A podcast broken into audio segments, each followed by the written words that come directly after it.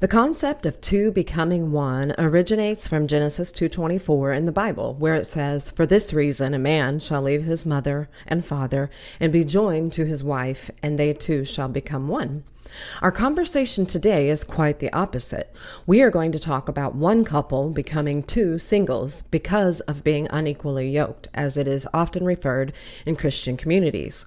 Our Christian listeners are going to be blessed today, but if you are not of the Christian faith, please don't think you will get nothing of value here today. We are going to hear another survivor's own story from a woman I know you can relate to, no matter where you are in matters of faith and spirituality.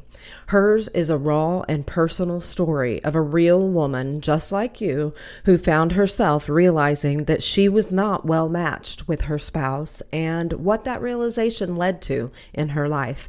I will let her tell you that story in just a few moments.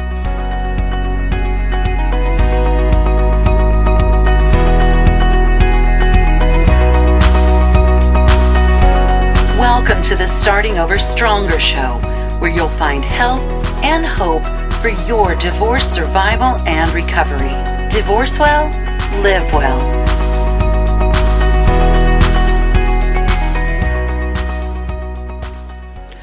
Welcome back to the Starting Over Stronger Divorce Survival and Recovery Show. As you heard in the intro, today you're going to be hearing another inspiring and thoughtful story of divorce survival and recovery. The goal is for you to know that there are many women in this world who can relate to what you are going through on many levels. And these women you hear on the show have the hindsight and recovery behind them. So they're ready and able to share with you the gifts that divorce has given them. So today, uh, Twoana Clark Sheppard is joining us, and she is a licensed mental health professional. And I'm going to let her tell you a little bit about herself, just some basics first, and then we'll get into her story story in a little bit? Yeah, so I am so privileged to be here um, sharing with you and your listening audience. Um, it is such a gift um, that I don't count small. I always like to start out by saying that because, you know, before I go into giving what sounds like my my resume, with all the speaking that I've done over the past probably 15, 20 years, different things become more important to me at different times. And so let's see about me. I am the mother of three adult children. Mm-hmm. Um, and who I mostly raised by myself, am the wife now of a wonderful man who I actually knew for about between seven to 10 years prior. We knew each other through a community and spoken word um, ministry we're both a part of. I am also a licensed clinical social worker. Social work has been my background for oh, about 27 years. And I have been in the counseling for about 15 years. I am currently in private practice and I have been for about seven years, licensed in both Kansas and Missouri. I am a uh, licensed ordained minister. I've been in ministry for probably a little over a decade. Those are the things that are the technicals, but my passion really is to just help people be transformed in their mind and in their emotions to experience healing through the um, through a counseling touch, through a coaching touch. I'm also a um, certified coach, and also through the Word of God. While I do see clients who are not Christians, and I respect where they're, you know, where they come from, what their background and preference is, a hefty amount more and more of my client load now people who intentionally seek me out for um, just connecting to healing through um, having biblical principles applied to a cognitive behavioral theoretical perspective. Well, I mentioned in the introduction to the listeners that you are coming from a Christian background and very much rooted in a Christian culture. And yet, at the same time, I don't want any listeners who aren't Christians to feel like they won't get something of value here today. And I like to have you start by just sharing that personal side of yourself. But you know, I think it's also important for the listeners to know that you, even though you're going to be sharing your own personal story, you also have that professional background as a licensed mental health professional so that they, you know, can hear your heart, but also hear the wisdom of, you know, the strong mind that life's lessons have given you. So thank you very much for sharing that. And I guess now let's just get right to it. Twoana, tell us your story of divorce. Yeah. So I actually am a two time divorcee. So I have more experience than I would like to have had, if you will. Yet, the, the, the, the one that I would focus more on that is kind of relevant for for what we're highlighting here because the first marriage I was young I just kind of was trying to escape a lot of things a lot of childhood trauma. And I, at the time, actually wasn't a practicing Christian, but I had been raised in the church. Different than having a personal relationship with Christ. I'll just pinpoint that's important for me to highlight for people.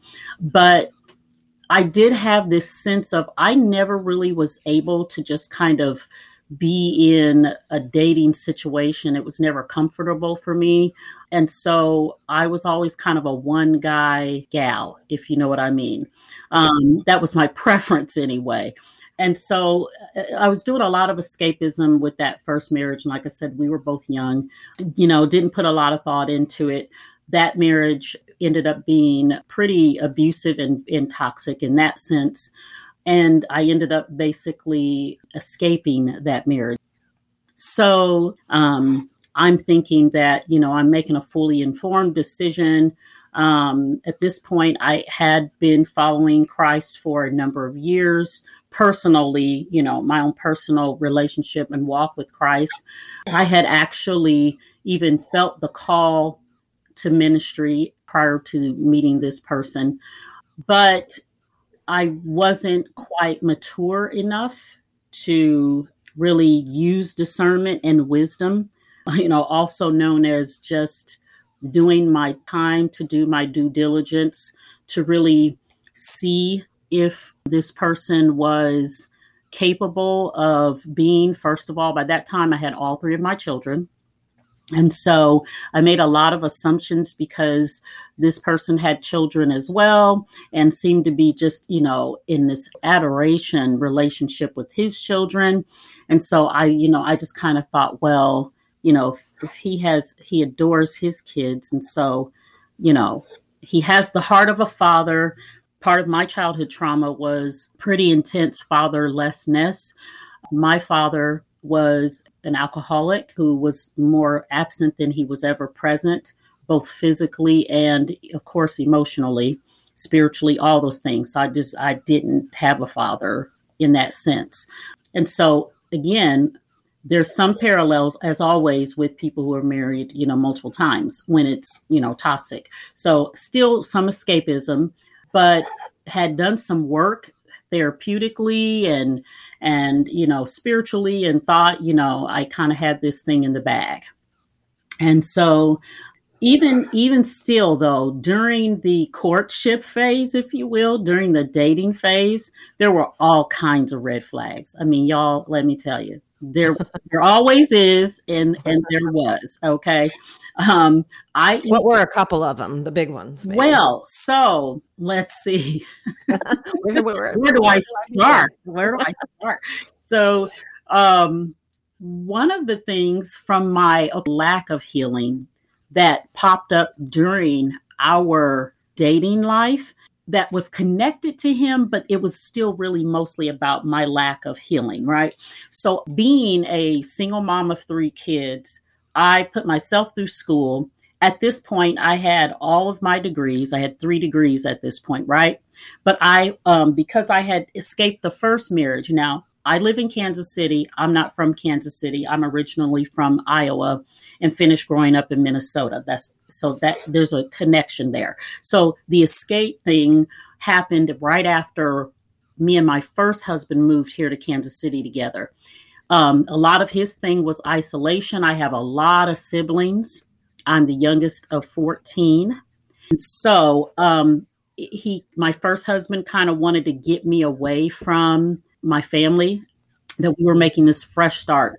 Um, he was from the East Coast. My mother at the time respectfully begged me not to go all the way to the East Coast. Kansas City was the compromise. I had one sister here at the time. So here in Kansas City, had had escaped from um, the first husband right around the time um, I gave my life to the Lord, and so I had, like I said, done some healing work, but still wasn't nearly where I needed to be. And so in this second situation, still some escapism. I, though, because of the first marriage and the toxicity of how I got out of it, I ended up living in low income housing. And I, I, I didn't realize it at the time, but now we're into the second dating situation with my second husband. And he came from a background where they were kind of middle class family with an upper class mindset. Makes any sense. Okay, so very judgy, you know, he had two children. I had one child more than him, y'all. Yet, according to his mother and his family, without saying it, there was this thing of, you know, like, oh, she's not good enough. You know, I had two more degrees than he did. And yet I was, you know, I was just not good enough. What I didn't realize was that I was hooking myself up to someone who was what we call a mama's boy. So there was just a lot of enmeshment. That's a more clinical term, right? We'll use right. enmeshment. Um, and so I, you know, I thought, okay, all the stereotypes. He was, he seemed to be in love with his kids. And they spent all this time at his mother's house during his visitation. Now, mind you, he also had a previous wife. That was one red flag. He was, had, had come out of a, a marriage and, and she hated him. Mm. That was a red flag. It isn't always. Right. In my case, it was. And if yeah. anything, you should do diligence to find out the as much as you can the why. Why mm-hmm. does the ex have this vitriol mm-hmm. reaction, yeah. right?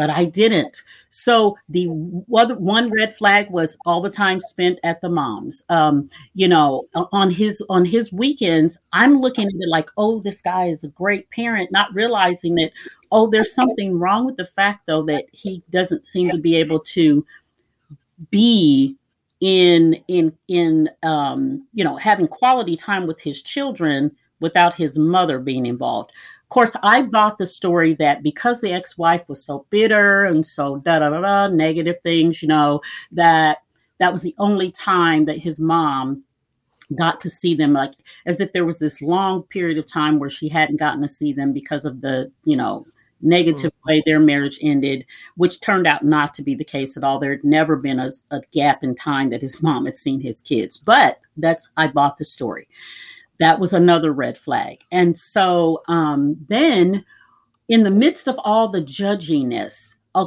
paired up with my lack of healing, so please get that, y'all mm-hmm. get that. So, my lack of healing said that because I lived in low income housing, I had just freshly now I had gotten all my degrees, but mind you, I had just freshly gotten all of them. So all the things that you do to to save money to land the the job you know where you can start digging yourself out of a situation like that and get into you know regular housing I, I, I hadn't even allowed myself time to do that okay? But what i had done was i had started i had like convinced myself that i needed to you know have this better standard of living. I needed to and i needed to do it immediately now, that was the tape that was playing. Okay. Because I'm now in this relationship. And, and, and mind you, okay, again, he wasn't living better.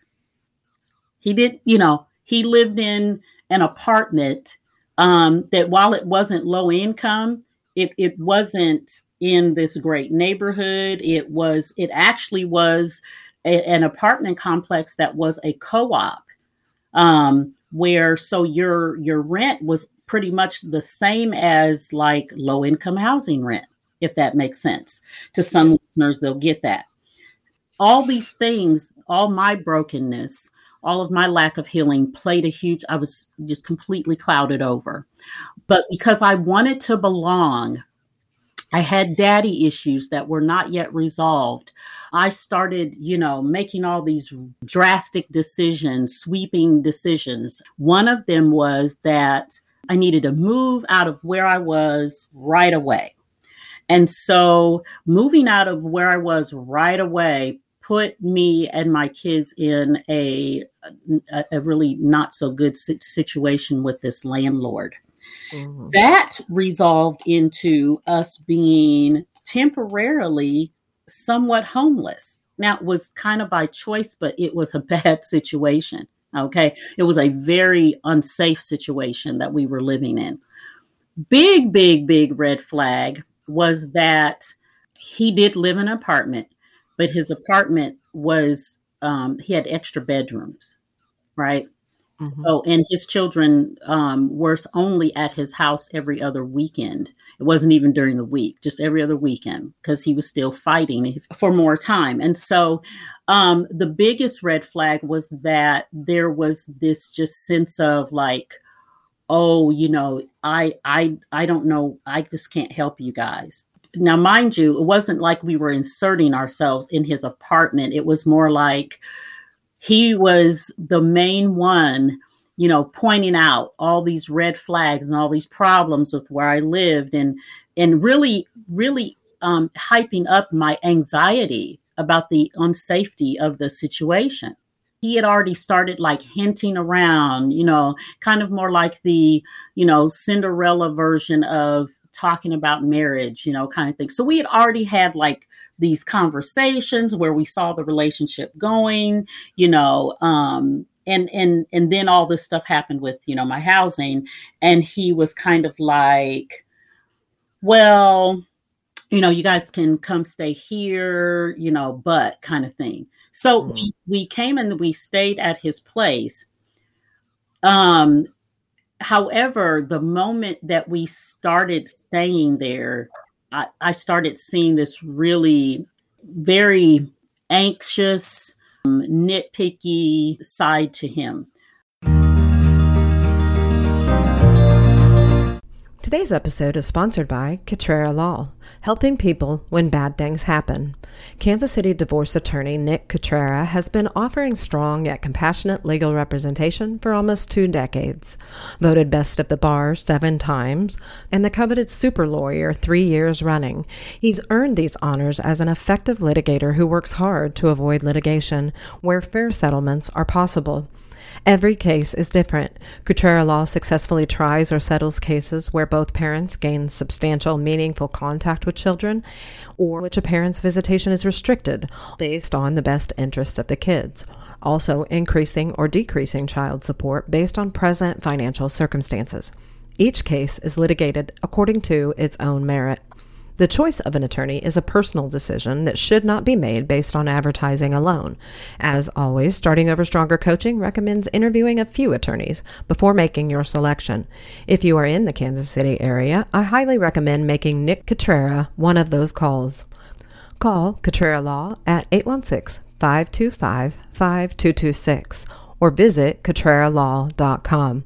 That's C U T R E R A L A W.com. Please tell them you heard about them on Starting Over Stronger. Now back to the show.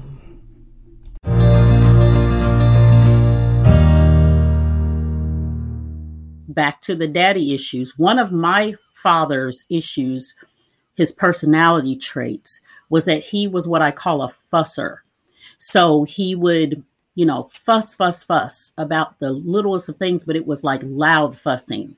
Okay. That's the best way to describe it because it wasn't quite like going crazy, but it definitely was not kind or compassionate. And so it was this loud fussing and it was, you know, you moved my, you know, my artifact off the table, you know, kind of thing. Cause you know, if you don't fix it, you'll pick it. That was a big red flag. So it's so much of a red flag that I hurried up to another friend, found another landlord that didn't take you through a whole lot of screening because, mind you, at that point, I didn't have the best rating credit wise and all that stuff because I'm still recovering. I'm moving faster than I'm even thinking. And, and subconsciously not realizing I'm being led by the getting the approval right, of this guy, which also meant the ultimate approval of his family, namely his mother. Now, all this mm. is are tapes that are playing in the background. And yet he's the he's completely ill-equipped to support any of this, right? And so tangibly support any of this, emotionally support any of this. And so um I found another landlord that didn't require a lot, found us a place we hurried up and we moved out of his place. The place that we moved into wasn't it wasn't really, you know, horrible or anything, but it was completely out of the school district that my children were in. Now, mind you, one thing that I pretty much was always able to maintain was that my kids did not hardly ever go to public school. I, you know, hustled to get private school scholarships. They went to, at the time, very um, high ranked charter schools. And so it was important that we were in a certain neighborhood for their schools. So I moved into this house that was in the suburbs. All of us had to drive into the city to go to school, to go to work. I couldn't really afford to furnish the house, but the neighborhood was better. I was sleeping on an air mattress. My kids had beds but the neighborhood was better. I moved all the way out yeah. here. At this point, I had a moment where I could actually breathe in air. And I started um, really consulting my spiritual mentors and all that stuff. And I, I for a, for a moment, I broke off the relationship with him. I moved out to this other neighborhood and was was trying to focus on letting the Lord speak to my, like, how did I get here? This is very painful, you know. And I started really letting God speak to my heart. Well, then he comes in with all of the literally the fairy tale, you know, I'm lost without you. Oh my gosh, you know, somebody wants me. Oh, he's, you know, he's really sad. And so I eventually caved I entered back into the relationship, ended up marrying him. Let's just put it that way. So we we ended up getting married. One of the things though that we did do, you know, me trying to have some control when we were literally uh, more officially in, engaged, you know, the understanding was that okay, well we are going to we have to get a house like this is crazy this instability. So in the midst of of course him convincing me to resume the relationship of course he made all these you know um, huge sweeping promises. And one of them is that you know you're right. You you know you should never have to be you know in an unstable situation with your children. That's my job la la la and so yes we'll get a house. And so um, we we go through this kind of whirlwind engagement because even though the engagement wasn't super short it was so packed with trying to find a house right? And um, me you know um, finding oh and in the midst of that i i found stable employment. Well i got hooked up with a job um, as a school counselor through his sister right so because now at this point we're engaged, and so so I got this, I got a stable job, and you know so we're we're on the track to the i called it like the the divorce recovery middle class dream. We spend the entire you know our entire engagement looking for a house we settle on the house we get the house. So much so that our actual bachelor bachelorette party happened at our new home. None of the other flags really could pop up because we were so busy. And you, if you know a woman, so this would have been my first real wedding, y'all. Let me give you that. That's important um, because I also was kind of in this bubble of, you know, um, I wouldn't have noticed anything else anyway, right? Because I was so focused on finally having the wedding of my dreams. Because the first time I got married, it was at the courthouse. We're you know i'm planning the wedding we're looking for a house and everything's going to be roses and, and, and lilies and rainbows. And so um, we we have the the the party. Now y'all here's another though red flag. Red flag number you know 2004 we decided to do a co-ed bachelor bachelorette thing. One because at the time he was also pretending to have this deep passion to dive into Christianity. And I was a I was a for real, you know, Christian. I was for real saved, you know, kind of thing, not perfect, but I was very dedicated to the Lord at the time. You know, had just recently said yes to the call to ministry and, you know, so I was really mm-hmm. serious about my Jesus for sure. I did not think it was, you know, proper mm. for us to be doing like traditional bachelor bachelorette stuff. And you know, unbeknownst to me, because of financial reasons, he went along with it. But at the time, I thought he mm-hmm. was doing it because he was trying to share my values and grow in his own. So I thought, you know, the most appropriate thing was not, you know, you going out with your guy friends doing inappropriate things. I was very strong about like, um, you going to a strip club is very disrespectful to me. Uh, you know, you got to figure that out, buddy. And so that was also, he felt like, you know, well, this was a way to um, have all his, you know, fraternity brothers and whoever else come into town, but not feel like they just didn't have anything to do. Mm-hmm. He felt the need to host them. So we hosted this big shindig at our new house. The other red flag was that his sister in law, one of my close friends, caught my future sister in law and some other lady friends of theirs, his sister in law, in my house talking trash about me. Yeah, so this happened the night before my wedding. Being honest and transparent, I dealt with that by having probably three too many glasses of wine. And uh, honestly, I was hung over at my wedding that's a big red flag. You've mentioned a lot of red flags. And what I'm wondering is do you do you know they're red flags now? Were you sensing anything uncomfortable even way down below the surface at that point?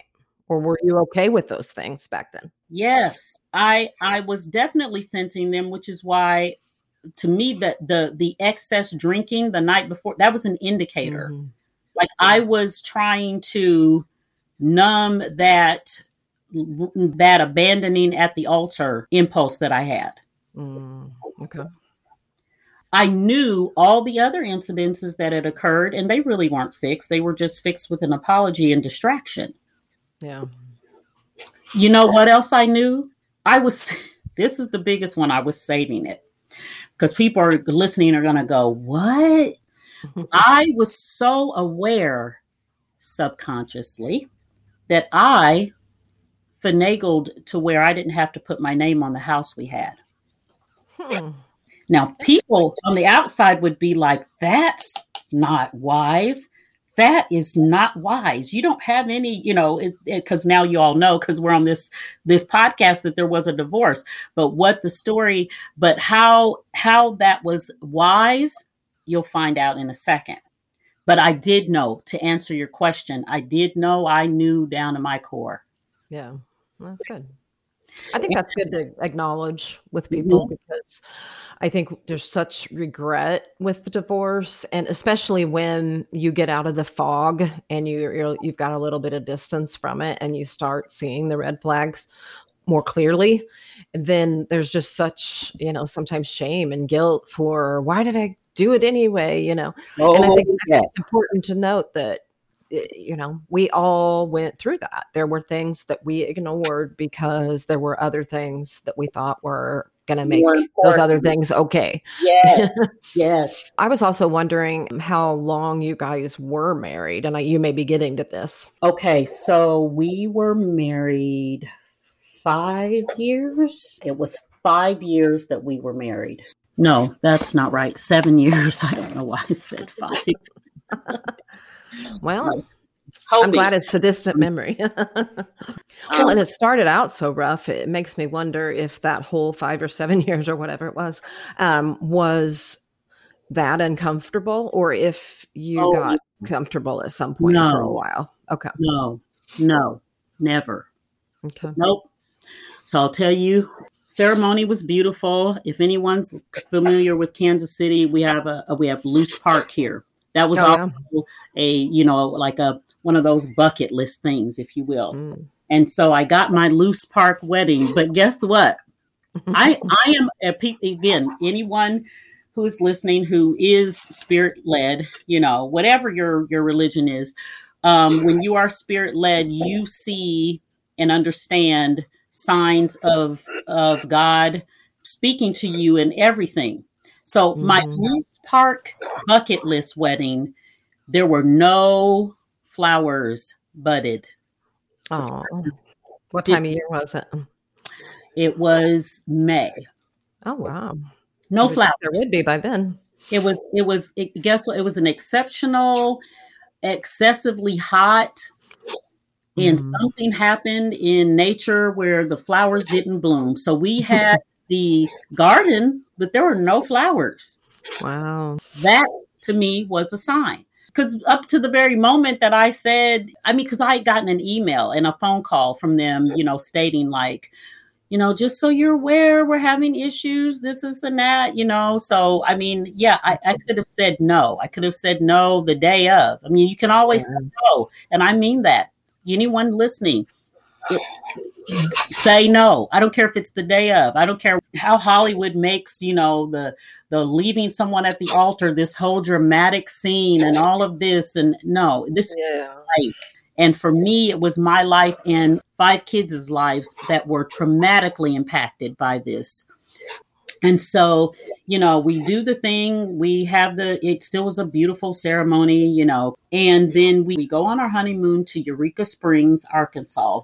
Get back from the honeymoon, and as soon as we get back, we get in the house. We had a um, a set of French doors, and one of the doors, the pane had gotten broken by like a ball or so somehow in all of that a little the one of the panes of the glass got broken and he blew a gasket Mm. as soon as we got back and and that is indicative of like the whole rest of the time Mm. it was a a combination of you know me me trying to you know be um you know a godly wife and all the things that the bible describes as that is trying to be you know respectful and and temperate and supportive. And and at the same time i've got this pressure of having all these failed marriages just in my history of family. I'm carrying all of that. I am dealing with him having a complete lack of ability less alone desire to actually parent my children. And it was clear I mean, he had kind of just this very, those are your kids. You know, you guys do your thing over there. I'll do my thing over here with my kids. He was constantly fighting with his ex. She was disrespectful to me. His children were so confused that they were mainly his older child was very disrespectful. Because even in the midst of all of my struggles i still had some very my kids would say good good intended for sure christian values about how i was raising my kids. I wanted things to be different.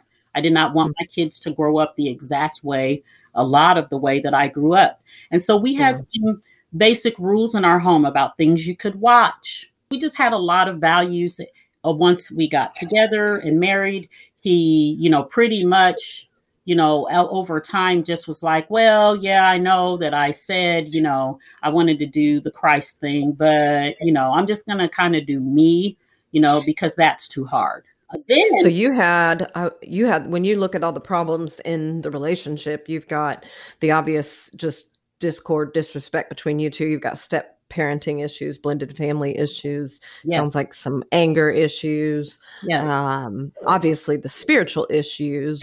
What would you say was rising to the surface as the biggest or hardest struggle, and how did you try to resolve that? the biggest hardest struggle was the difference in spiritual spirituality different value system because here's the thing Yeah. when you are a spirit filled and spirit led individual that that spirit that you're following conducts you're everything.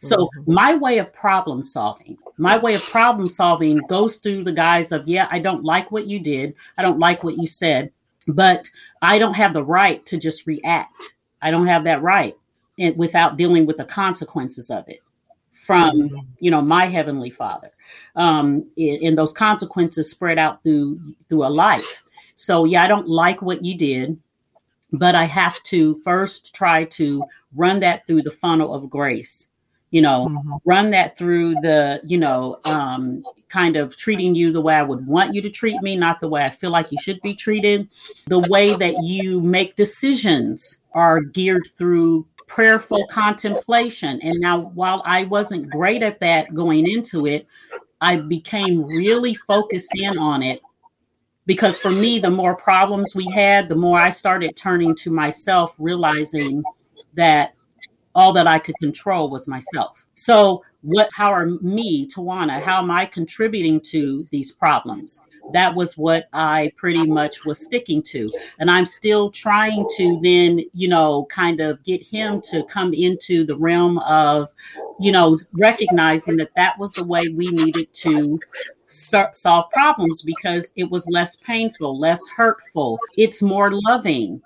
It's kind of like I was hoping that kind of like the love of Christ would draw him in to wanting to love me like Christ loves, like Christ yeah. wanted um, with compassion, not pointing out my flaws, not pointing out my kids' flaws. That's not love. You know, even our church family elders, you know, step in and try to give us counsel. And what was rising to the top also was because of those differences, he was very critical of me, critical of my kids, more so of my kids. So he would basically target a lot of his disdain for this life that he had chosen towards my kids, of my past with their father and and I found out that he was constantly talking about me and my kids behind my back. He had this group of friends, one of which was a female,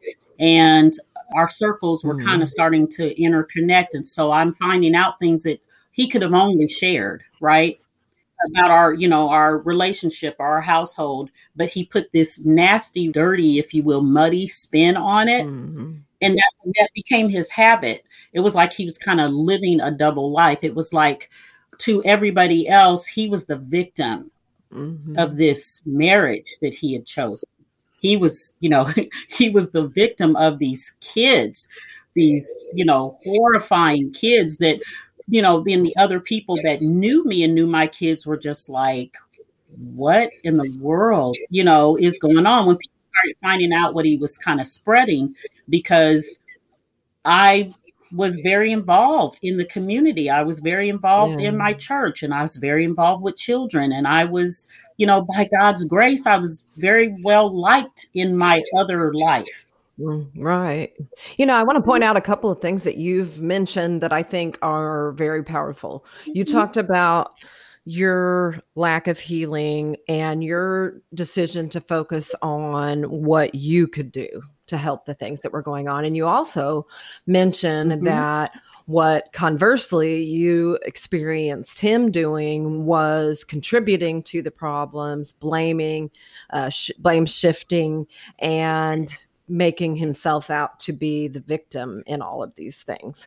And those two contrasting viewpoints, I guess, of the world is like critical, like cannot be understated that you, every single one of us listening and, and talking here today, has a choice every single day with every single thing we face to yeah. either look at our yeah. contribution and what we can do to change yeah. things to be a part of the solution or be a victim and mm. complain and gripe and point out where others are falling short and that decision that you make which whichever way you go with that will determine the course of your life period. Absolutely. It, and that's so true. Oh i cannot that is so good.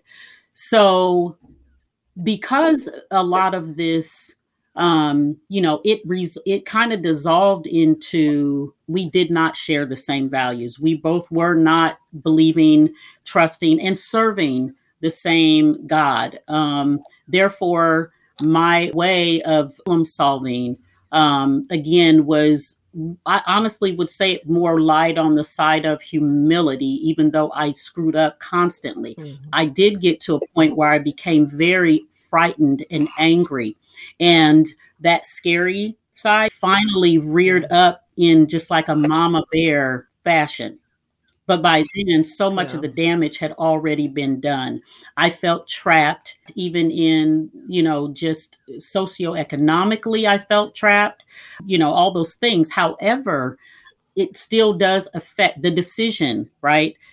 That decision in particular still does yeah. affect everything and conducts everything because even though in the end, what ended up finally allowing me to be liberated from the relationship with God's blessing, because that's the thing I also want to make sure I highlight is that um, in in my faith arena, yeah, there's very strong teaching against divorce. However, there is a strong teaching in the same book, the same manuscript, the Bible, where there are grounds for divorce. And um, my ex met them a thousand times over. He did, on top of all of that, end up becoming a serial cheater.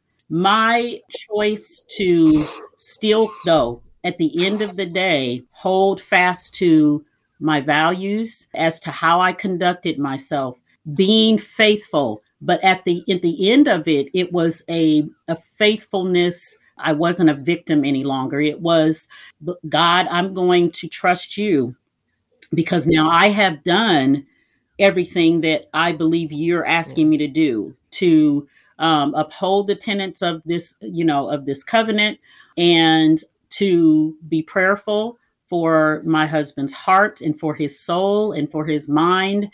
All of the things that I recognize are toxic about him that have contributed to his behavior. He had some deep trauma that he had not even yet at the time of our marriage had not even told his own mother uh, happened to him had only told like two people besides me. So of course that was what was driving a huge majority of what his choices were. Nevertheless it got to a point where it was like he had the ability to make the same choice that i made.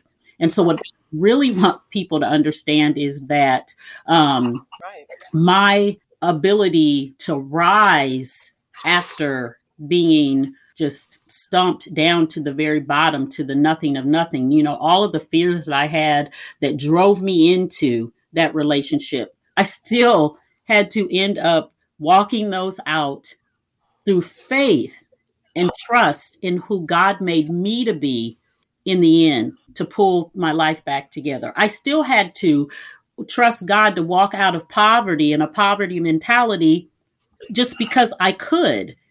I'm, I'm not going to say on my own because that would be a lie, but uh, because I could, because I got healthy. I still had to, you know, uh, learn how to parent, you know, children as a single parent.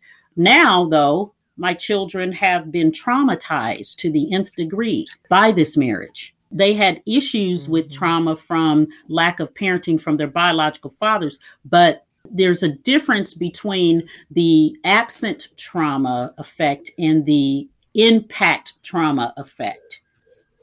Again, there's a difference between the absent trauma effect, so you're traumatized by what you didn't get, and the impact trauma effect. They're both significant, but they're different in how they impact yeah. you. And so now my children, who prior to this, even though I struggled, mind you, my home life, because I was so determined to do things differently with my kids, even through dysfunctional marriage, home life was very structured and perhaps structured because it was a protection. So my children had, you know, bedtime, they had sports. As a single parent, I was just very graced to have them in the top programs, top schools. So we had a very structured life. And because I was a single parent, our house was actually very peaceful for the most part prior to this marriage, right? Because now, mind you, Mm-hmm. even my first marriage, I didn't really allow us to stay under the same roof for very long because I just wasn't gonna have it. So, our home life, my kids went from this kind of very structured, cocooned kind of lifestyle that was, you know, heavily woven into Christian principles. They were very involved at youth church, all those things in a healthy church. Um, I'm just, I feel like I need to say that. I was very involved. So it wasn't like I sent my kids to youth, I was there with them. And we had a healthy community prior to marriage. And it went from that to chaos. Mhm. But the ability to rise up from that Yeah. and still to this day try to help my children now young adult and 30 year old adult my oldest is 30 recover from the trauma that marriage by far and large more than anything traumatized my children so the ability though to be a stable healing vessel for my adult children and to help them after walking through helping them to understand the importance of us all forgiving each other them forgiving me they they choose it or not choose it but helping them. That's not something a lot of people feel like they can do both be part of the cause and part of the solution but you can't. And if you're a parent you have to. Mm. Yeah. i had to show them what Yeah. like to apologize. And if you have to Mhm. apologize over and over again to your adult children, apologize to, you know, even the ex, or if you have to, you clean out the muck in the mire, clean it out. But you do that by first recognizing that, okay, I have to go after my own personal healing like I do air and water. And I started doing that before Yeah. the divorce. That's good. Did that help with the divorce process? Having that kind of some of that anyway in the in the rear view. Absolutely, because he continued to lie and manipulate. hmm Um, my actually do a very similar, okay, sweeping gesture of sorrow and, Oh, yeah. and tears, Yep. tearfulness that he did to get me to come back into the relationship all them years before, when God had given me my escape route the first time. Yeah, but you were awake now, so it wasn't going to work this awake. time. So wasn't going to work this time. So, yeah, it's important that more than anything, you do two things. If I highlighted two things, it would be do your work. yeah, Do I was just going to say, I think that can't be understated. That you know, sometimes people think, "Oh, I'm just going to get divorced and then I'll deal with that." There's there's a lot of value in doing everything you can on you know on one Mhm. side of the divorce, and then yeah, there's still going to be work to do after, but Yes. it's it's both are important. the thing is, if you don't heal, you will take the same brokenness into the next relationship. Absolutely, you will. Here's the thing a divorce that just needs to happen is already traumatizing in of itself. So if you don't start the process as quickly as you can, mm-hmm. as quickly as you become aware, you're going to leave with such a triple trauma. Yeah, If you would have just started the process, you need that, and honestly, to be able to exit the marriage with some air, with some strength in your knees hmm to be able to stand up, you need to be able to do that. But either way, you you have to do it, or else you'll you'll continue to transfer it. Yeah, that's for sure. And you know, I think you've mentioned it more than once, and I think uh, you know a great place to to wrap up your story is on the fact that our lack of healing is the issue. Yes, All the stuff that that toxic partner is doing is on them. That has nothing to do with you. The what you what you can do, what you can control, what is truly the issue is why you chose that person, why you Yes. continue to stay in a situation that you know is not good for you, and what you can do differently now. that you yes. see it for what it is.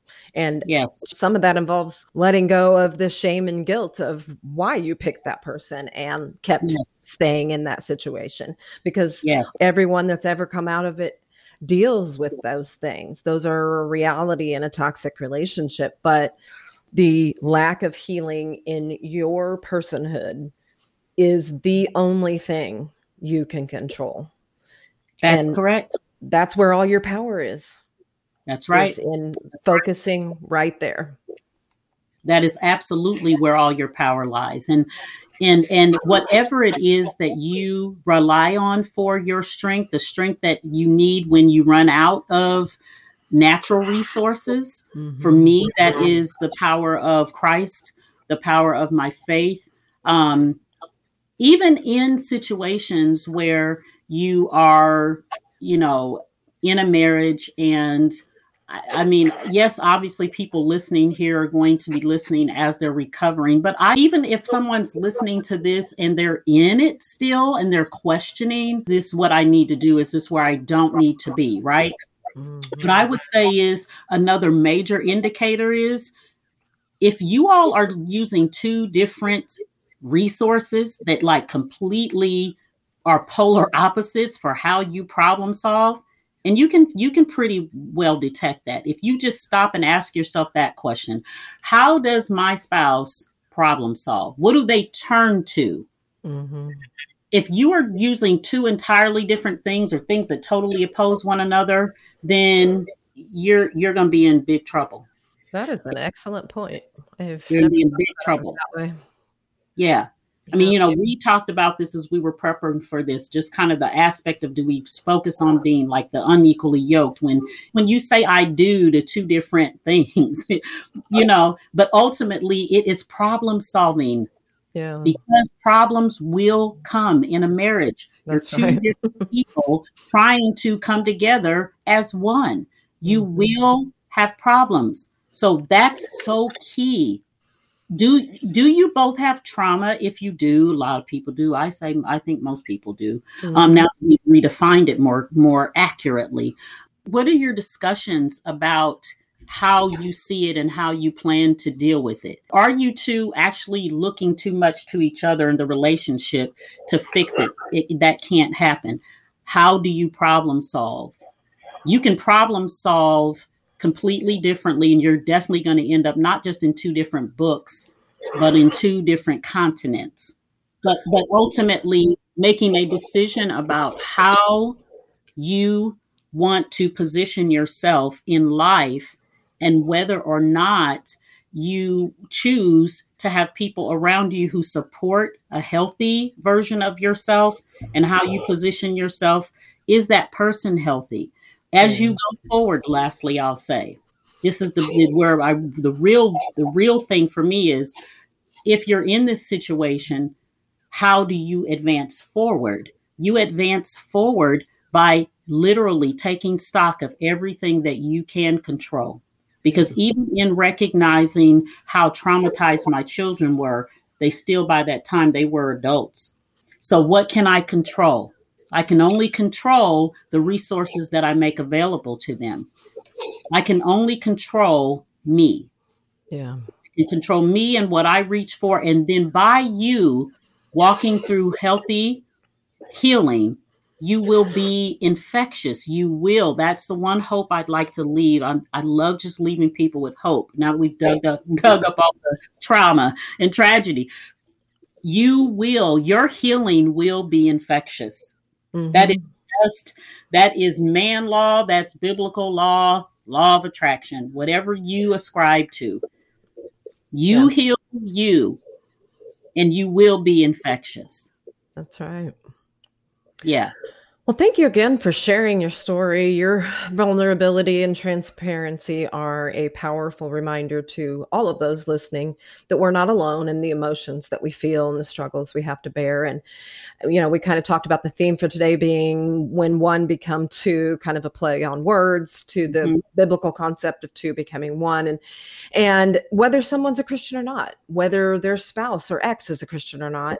And you know, honestly, even whether we're talking about being unevenly matched religiously, or even maybe in a different way, intellectually, financially, politically, or philosophically, yeah. there's a yeah. lesson here in irreconcilable differences. And I think, you know, rather than dig into that, I want to just talk about your takeaway. You know, you said you like ending with hope. That's always what I want to do. I want you to reflect back on everything that you've shared today and all the moving parts of your story what would you say is the best gift that your divorce and the experience that you went through to get there gave you? Oh, I'm so glad you asked. So, the best gift that it brought was the thing that I had been needing to um, possess since I was a kid. And that was that I am not my parents. I'm not my grandparents. I'm not my older siblings. I love them dearly. I love you all. If any of you ever listen, but I'm not them because most of them are way older than me, so they'll get the the insight. um, literally, a couple of them are old enough to be my parents. So, um, but I'm not. I'm not them. They're not me. You know. But um, but whatever I am, that is a part of them. I get to choose what I want to take and what I want to discard. Okay. So I got a full, confident, firm grip around the power of choice. That's the gift that that marriage gave me finally. Yeah, that's through, good. Through all those things, the power of choice. Secondly, that choice did lead me to finally connecting to the healthy partnering world. Mm-hmm. Healthy partnering in my life. My current husband, with all of his wonder and all of his challenges, he's a healthy partner. Mm-hmm. Um, and together, we get to be motivation, inspiration to other people, especially people who knew me back when. Mm-hmm we I'm, I'm told that oftentimes you know without even he's a very laid back you know person but i'm told that often that because the people that do know me from back when and maybe know him that we are an inspiration because they do know what i came from you know yeah. um so those are the two gifts i would say in that gift even though my children are adults I don't know if this one's probably to me, probably more personally, the biggest gift is that they get to finally see what healthy manhood looks like. Yeah. Yeah, for sure. That's a gift too. Mm-hmm. Well, thank you again, Twoana, for being here and for sharing. I appreciate your time today. And listeners, I hope this has helped you. It is my pleasure to meet you here each week with a new survivor or professional to share their story or to explore those things that are important to you as you go through your divorce. And I'm humbled and hopeful that you are hearing exactly what you need as the show grows. And I'm getting great feedback from you. So please continue to share your topics of interest and any questions that you have as you're listening to the show. And also, would you please take the time now to follow Starting Over Stronger on Facebook and also SOS Divorce Coach Annie on Instagram and follow or subscribe on wherever you're listening right now. And rate and review and share the show with anyone you know who is facing divorce. You can email me at Annie at startingoverstronger.com if you have any questions or if you'd like to explore this topic more or to find out more about divorce coaching. Till we meet again, remember you do not have to do divorce alone. There is help as you divorce and hope as you are starting over stronger.